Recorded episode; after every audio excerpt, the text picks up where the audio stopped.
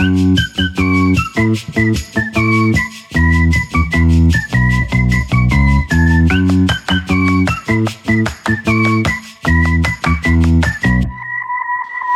typique show, Ludivine Casili sur Nutri Radio. La typique show, bonjour Ludivine. Bonjour Fabrice. Ludivine Casili, ça fait plaisir sur Nutri Radio comme chaque semaine, mais là ça fait encore plus plaisir. Mais oui, ça fait encore plus plaisir. Pourquoi? Parce que vous êtes dans les studios de Nutri TV, puisque cette émission est aussi retransmise sur Nutri TV. Et alors attention, parce que sur Nutri TV, il y a des bonus, des choses réservées uniquement aux téléspectateurs. Néanmoins, on va passer un moment ensemble, vous, les auditeurs et les téléspectateurs. Et puis à un moment donné, les auditeurs reviendront rejoindre cette émission pour la suite et la fin, donc pour des bonus exclusifs. Euh, avec Ludivine Casili, chaque semaine, on parle d'hypersensibilité, on parle des hauts potentiels, on a des conversations sur ces sujets qui sont importants. Généralement, on reçoit euh, des témoignages des auditeurs et des auditrices hein, qui échangent avec vous et qui profitent de vos conseils. Et puis on s'est dit, tiens, là on va reprendre peut-être certaines, certaines bases pour, euh,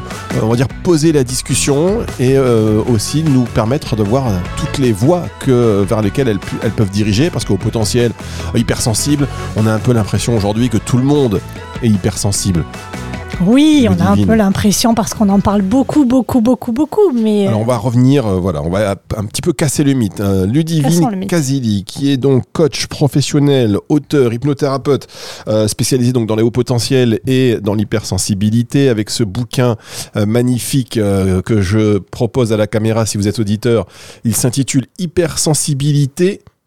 Voilà, Rituel Feel Rituel Good, Feel Good. by euh, mon cahier Hypersensibilité. Donc c'est un cahier en fait, un bouquin qui est très bien fait, euh, qui euh, donne des petites astuces euh, pour euh, gérer vos émotions, pour euh, gérer votre hyper quoi. Vous êtes hyper, bah, prenez ce bouquin Hypersensibilité, des tips très concrets, euh, des- avec des rituels. J'apprends à m'affirmer, euh, les mantras Good Vibes, Nutri Radio matin, midi, soir. Enfin bref, Euh, un bouquin très complet. Alors. Elle n'aime pas les boules caisses, sachez-le. enfin, voilà, Elle sachez-le. m'a dit en off, et je lui ai dit tout ce qui est, tout ce qui est dit en off, rassure-toi les divines. Je faisais aucun commentaire, mais dans ma tête, je me suis dit, rassure-toi, on va en parler. Mais j'assume tout, Les boules, les boules caisses l'étouffent. c'est ça. Le casque, alors là, elle a un casque, c'est un exploit, parce qu'à tout moment, il va voler, je vais me le prendre en pleine tête, parce qu'elle ne supporte pas non plus. C'est pas impossible. Mais c'est pas impossible.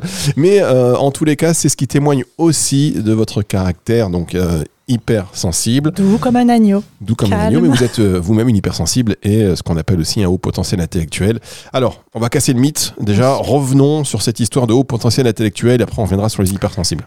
Alors oui, on va revenir sur deux, on va effectivement casser deux mythes, le mythe de l'hypersensibilité et le mythe du haut potentiel, parce que tout le monde en parle en ce moment, enfin en tous les cas, beaucoup de personnes en parlent, les parents en parlent beaucoup au sujet de leurs enfants et finalement sont un peu perdus, et puis il y a aussi une partie de la population qui finit par dire oui mais tout ça c'est un effet de mode, tout ça ça n'existe pas, tout ça c'est rien, ça n'existe pas.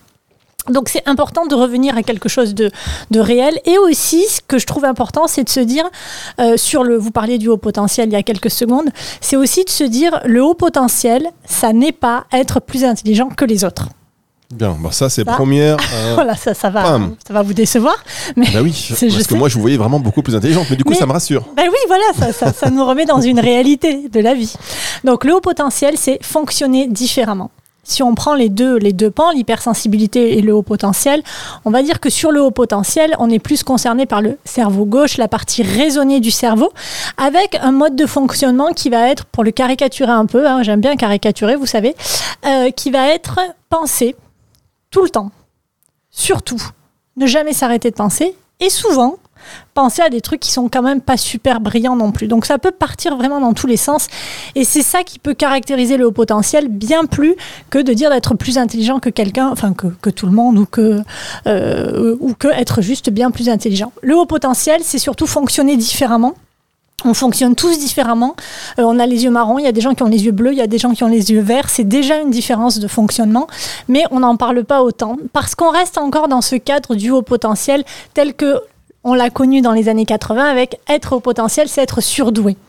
Et quand on fait des tests euh, par rapport au potentiel, donc sur le, test aujourd'hui, le seul test officiel qui existe en France, qui est la Wechsler, va questionner ce qu'on appelle le, QI, donc le quotient intellectuel, mais qui est une partie, une forme d'intelligence par des tests et submodalités qui vont permettre de compter cette intelligence. Or, l'intelligence ne se résume pas à du français, des maths et euh, de se situer dans l'espace.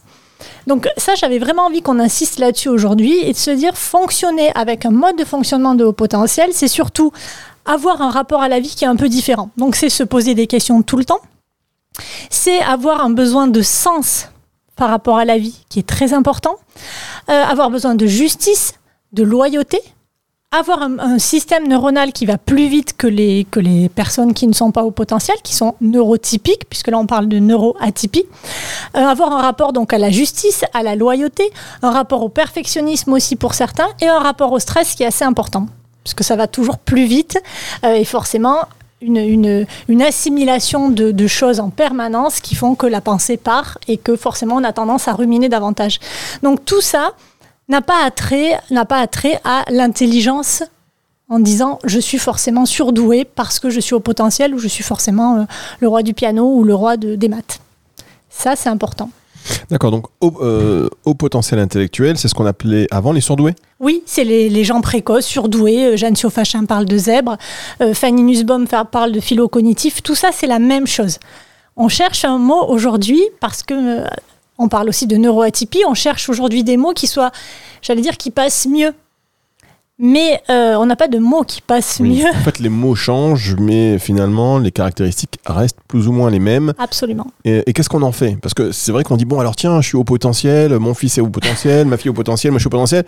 Euh, Qu'est-ce qu'on fait de tous ces gens qui se posent des questions en permanence sur tout bah, Pareil qu'avec les autres, en fait. on répond aux questions, on se pose d'autres questions. Il y a des domaines dans lesquels on est très bon, il y a des domaines dans lesquels on est très mauvais, mais comme tout le monde, en fait. L'idée, c'est surtout d'accepter son mode de fonctionnement. Au-delà de l'accepter, c'est de le comprendre, de comprendre ce mode de fonctionnement cognitif pour pouvoir voir ce qui nous gêne, ce qui nous pose souci, à quoi c'est lié dans, notre vie de tous les jours et, euh, et comment on a envie d'évoluer avec ça. Mais je pense que ce qui est important, au-delà de qu'est-ce qu'on en fait, c'est de le comprendre, de se dire, voilà, ce besoin de sens, il peut souvent être lié à ce, à ce HP. Ce besoin de perfectionnisme, alors pas pour tout le monde, on est bien d'accord, mais globalement, chez les HP, on va retrouver toujours ce besoin de sens. On va retrouver toujours ce perfectionnisme, ce besoin de comprendre les choses cette pensée en arborescence qu'on retrouve chez tout le monde évidemment, mais la pensée en arborescence chez le HP, elle va aller beaucoup plus vite, beaucoup plus loin. On a eu parlé dans, les précédentes émissions du fait de passer de du coq à l'âne. Ça, c'est pareil, on va le retrouver de manière très très très rapide chez le HP. Qu'est-ce qu'on en fait Rien de plus, mais quand on en a conscience, ça nous permet de vivre plus sereinement avec ça et de comprendre aussi ce système de rumination de pensée qui fait que des fois on peut aller loin sur des choses qui n'ont pas vraiment d'intérêt, somme toute. D'accord, donc ça veut dire que, euh, vous l'avez dit, hein, les hauts potentiels, on, sont, ils sont capables de passer d'un sujet euh, voilà, qui mentionne certains aspects à quelque chose qui n'a rien à voir. Tout à fait. Est-ce que, vous, est que vous aimez la glace à la vanille? J'adore la glace à la vanille, ouais, je préfère pour... la glace au chocolat. C'est parce que je me dis, bah, comme ça, hop, peut-être au potentiel. Euh, au niveau des hypersensibles. J'ai pas, pas, tout compris là. Mais... mais je suis passé d'un sujet à l'autre parce que madame, je suis au potentiel potentiellement. Okay, voilà, mais, au mais... potentiel potentiel. mais il faut savoir pourquoi vous êtes passé de ce qu'on était en train de se dire à la vanille, à la glace à la vanille. Parce que normalement, il y a un fil entre les deux. Il n'y a aucun fil. Voilà, donc c'est pas ça. aucun fil, rassurez-vous. J'ai bien vu dans vos yeux qu'il n'y avait pas de fil. Non, ça, c'est plus, on est plus proche de la folie, là. C'est ce que vous voulez dire. Non, du tout. Je, je dis qu'on est proche de l'incohérence, pas de la folie. de l'incohérence, très bien. Euh, sur l'hypersensibilité, est-ce qu'il y a aussi des... le mythe à casser? Parce qu'on a l'impression quand on parle d'hypersensible, bah déjà c'est quelqu'un qui pleure tout le temps. Euh, oh. Grosso modo, non mais c'est vrai, on peut se dire hypersensible, c'est bon. Hein. Euh, ou quelqu'un qui, qui n'a pas de filtre. Oui, ça c'est vrai. C'est quelqu'un qui n'a. Enfin, non, c'est pas vrai. Euh, dans l'hypersensibilité, là, on va parler davantage du cerveau droit, de la partie émotionnelle du cerveau. Donc, quelque chose qui n'est pas attrait à, euh, à la raison. Dans l'hypersensibilité, on va retrouver tout ce qui sont les hyperesthésies. Donc, notre vie, euh, on est entouré de lumière, on est entouré de couleurs, on est entouré d'odeurs, on est entouré de goût être hypersensible, aujourd'hui on n'a plus besoin de le prouver. Comme le HP, on le voit à l'IRM, il faut quand même bien le savoir. Et ce qu'on sait avec l'hypersensibilité, c'est qu'en fait c'est vraiment avoir un rapport à la vie qui est différent. C'est comme si on avait un variateur en permanence au maximum. Donc je vois trop. Enfin, les lumières sont trop fortes pour moi, les bruits sont trop forts pour moi. Pour certains gens qui ont des, misophonies ou, des hyperacousies, aller au restaurant dans des moments de grande fatigue, eh ben, ça induit des larmes parce que le, stress est trop là, trop présent, et du coup, on va, on va se mettre à pleurer. C'est effectivement une hyper-émotivité. Donc on va avoir des gens qui vont nous dire euh, t'es trop si, t'es euh, trop émotif, t'es trop sensible, t'es... mais parce qu'il y a aussi une hyper empathie, hein, euh, ce rapport, on en parlait tout à l'heure, ce système neuronal qui fait qu'on a un rapport aux gens et aux choses avec un côté émotionnel très fort. Davantage de stress aussi, puisque les stimulations, les stimulations liées au sang sont, sont permanentes.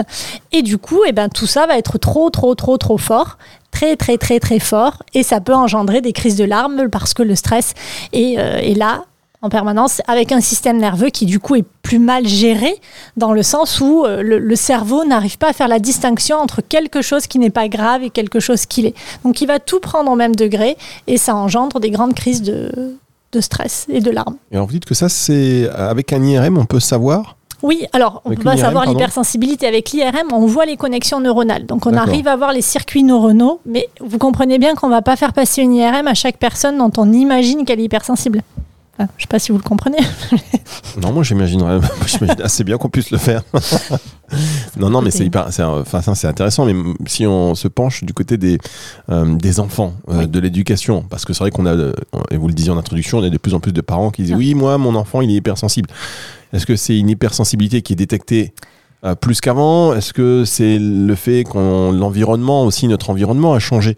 Euh, Peut-être que c'est une nouvelle condition de l'enfant. Cette, euh, parce qu'il est surexposé aux écrans. Enfin, il est exposé à plein de choses très vite finalement. Oui, mais nous, on était exposés à d'autres choses aussi très vite. Après, on en parle plus, donc forcément, on les détecte plus aussi.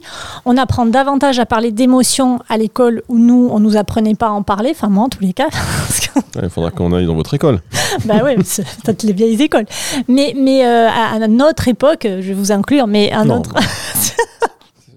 Regardez ça pour vous. à notre époque, on parlait pas d'émotions à l'école. Alors on parlait de quoi à notre époque Bah, on parlait d'être sage, d'être, de rester assis à sa table, de pas bouger, d'écouter la maîtresse, d'écouter le professeur, de Un de coup de pas règle, trop tac, pleurer. pam. Moi j'avais un professeur qui me lançait des craies, tac. Ah, tout de suite. Ah, bah, nous aussi, mais, mais c'est, c'est pas grave. aujourd'hui, en fait. aujourd'hui, ah, c'est pas grave. Si c'est grave, aujourd'hui, imaginez. Non, c'est pas grave. Dans le sens où vous en êtes remis. Oui, on jette pas des cris aux Je suis enfants. pas sûr d'en être remis. je vois peut-être des choses, je fais pas encore, mais je crois que mes connexions neuronales ne sont toujours pas C'est peut-être lié au cré. C'est peut-être peut- lié au Mais alors sur cette hypersensibilité des, des enfants, euh, est-ce qu'il y a aujourd'hui dans le système éducatif un moyen d'accompagner cela, de comprendre aussi cela? Oui, je pense que ce qu'il y a d'important, c'est pas non seulement qu'on en parle aux enfants, mais qu'on en parle aussi aux parents. C'est-à-dire que expliquer aux enfants leurs émotions, leur faire exprimer, c'est génial. Mais si on n'explique pas aux parents comment fonctionnent leurs propres émotions, ça ne sert à rien. Je démarre demain une formation avec des thérapeutes justement et des enseignants pour expliquer comment on accompagne un enfant atypique, un enfant hypersensible, un enfant au potentiel. On l'accompagne en accompagnant ses parents. C'est-à-dire qu'on peut tout expliquer à un enfant, mais si sa maman n'ose pas pleurer devant lui parce qu'elle a peur de le contrarier, de le blesser, ça ne peut pas fonctionner. Oui, aujourd'hui, on les repère davantage. On est sur euh, à peu près 20-30% de la population euh, qui est hypersensible et on les repère davantage parce qu'on en parle davantage. Il n'y a pas plus d'enfants hypersensibles. Et sachez aussi qu'on est hypersensible jusqu'à 6-7 ans, puisque le, cerveau de l'enfant n'est pas terminé. Et donc cette sensibilité-là, de toute façon, est très forte chez l'enfant. Euh, et c'est normal qu'un enfant qui n'arrive pas encore à réguler son cerveau euh, pleure beaucoup, se met dans des grandes colères, parce qu'il n'a pas, d'une part, son cerveau n'est pas terminé, et d'autre part, il n'a pas de moyen de le gérer. C'est très difficile de le gérer avec des mots quand on est, euh, quand on est enfant. Vous parliez tout à l'heure de sur les hauts potentiels, mais je bon, on, on navigue un petit peu entre les deux. Hein, Oui. Euh, sur ces besoins de justice. Oui, ça fait partie d'une des grandes caractéristiques. Le HP ne supporte pas l'injustice. Il- déjà, il a besoin de comprendre, que ce soit l'enfant ou l'adulte. Ce sont des enfants qui ont besoin de comprendre très tôt. Ce sont des enfants qui ne, qui ne se suffiront pas quand ils vont vous poser une question d'un parce que. Ils vont aller chercher toujours le fond de la réponse, de la réponse, de la réponse. Ils vont avoir besoin de comprendre. Et l'adulte fonctionnera pareil. Ce sont des enfants qui ne supportent pas les choses qui ne sont pas justes. Par exemple, à l'école, s'ils ont un problème avec un camarade ou avec la maîtresse qui fait quelque chose qui leur paraît injuste, ils vont très mal le vivre. Euh, ils vont avoir besoin de, comprendre et de rétablir la justice. Et chez l'adulte, c'est pareil. On ne va pas supporter quelque chose qui n'est pas juste. C'est ça qui rend assez compliqué certaines relations. Parce que bah, si c'est pas juste, euh, c'est pas possible pour nous, en fait. Et ça, ça peut être, ça peut aller euh, très très loin. Ça peut s'énerver beaucoup. D'accord. Euh, bah, merci beaucoup, Mais de rien, Fabrice.